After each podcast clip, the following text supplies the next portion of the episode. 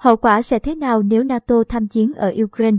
Xung đột vũ trang Nga-Ukraine đã kéo dài gần 3 tuần. Hai bên đều có những bước đi của riêng mình, trong khi cộng đồng quốc tế phản ứng mạnh mẽ.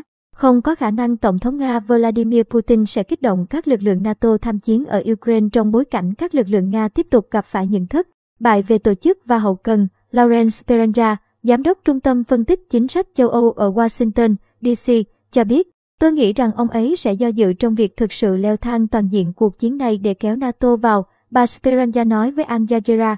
Theo bà, điều này không phải là mục đích cuối cùng về chính trị hay quân sự đối với Nga.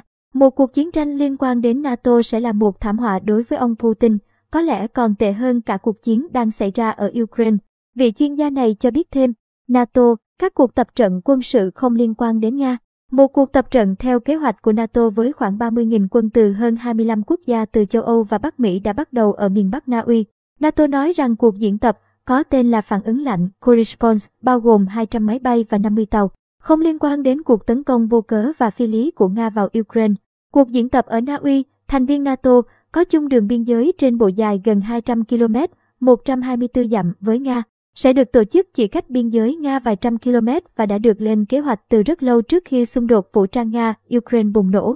Nga đã từ chối trở thành quan sát viên tại cuộc tập trận, nhằm mục đích để các thành viên liên minh và các đối tác thực hành cùng nhau trên bộ, trên không và trên biển.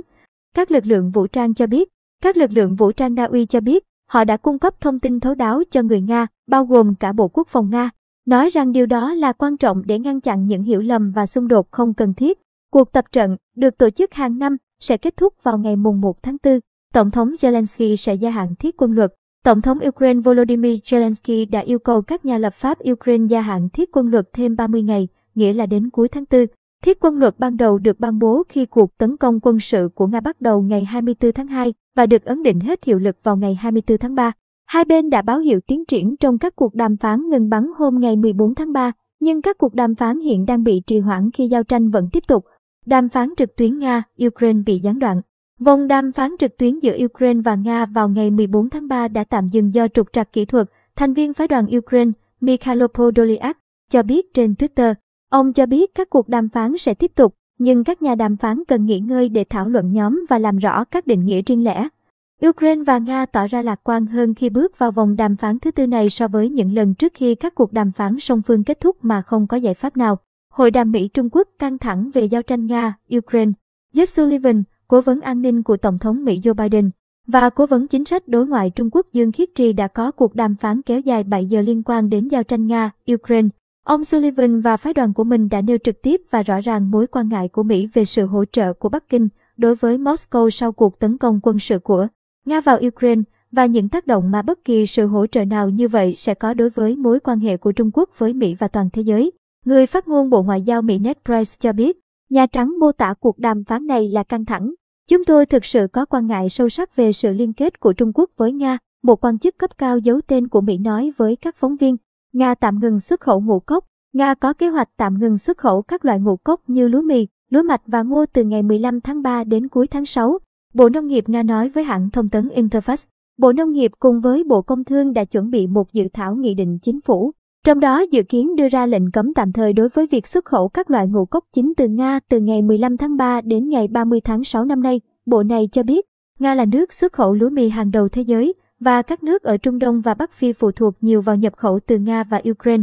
Cuộc chiến hiện tại có thể dẫn đến một cuộc khủng hoảng lương thực nghiêm trọng trong một khu vực vốn đã chịu nhiều áp lực.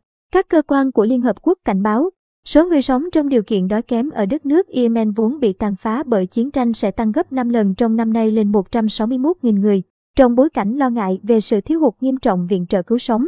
Trong khi đó, tỷ phú phân bón người Nga Andriy Melnichenko cảnh báo giá phân bón tăng nhanh đến mức nhiều nông dân không còn đủ khả năng mua để cải tạo dinh dưỡng cho đất. Các sự kiện ở Ukraine thực sự bi thảm, ông Melnichenko nói với hãng tin Reuters. Một trong những nạn nhân của cuộc khủng hoảng này sẽ là nông nghiệp và lương thực, ông cảnh báo. Nỗ lực sơ tán dân thường đã có kết quả tích cực. Hơn 160 xe ô tô dân sự đã có thể chạy ra khỏi thành phố Mariupol, miền đông nam Ukraine, dọc theo tuyến đường sơ tán nhân đạo.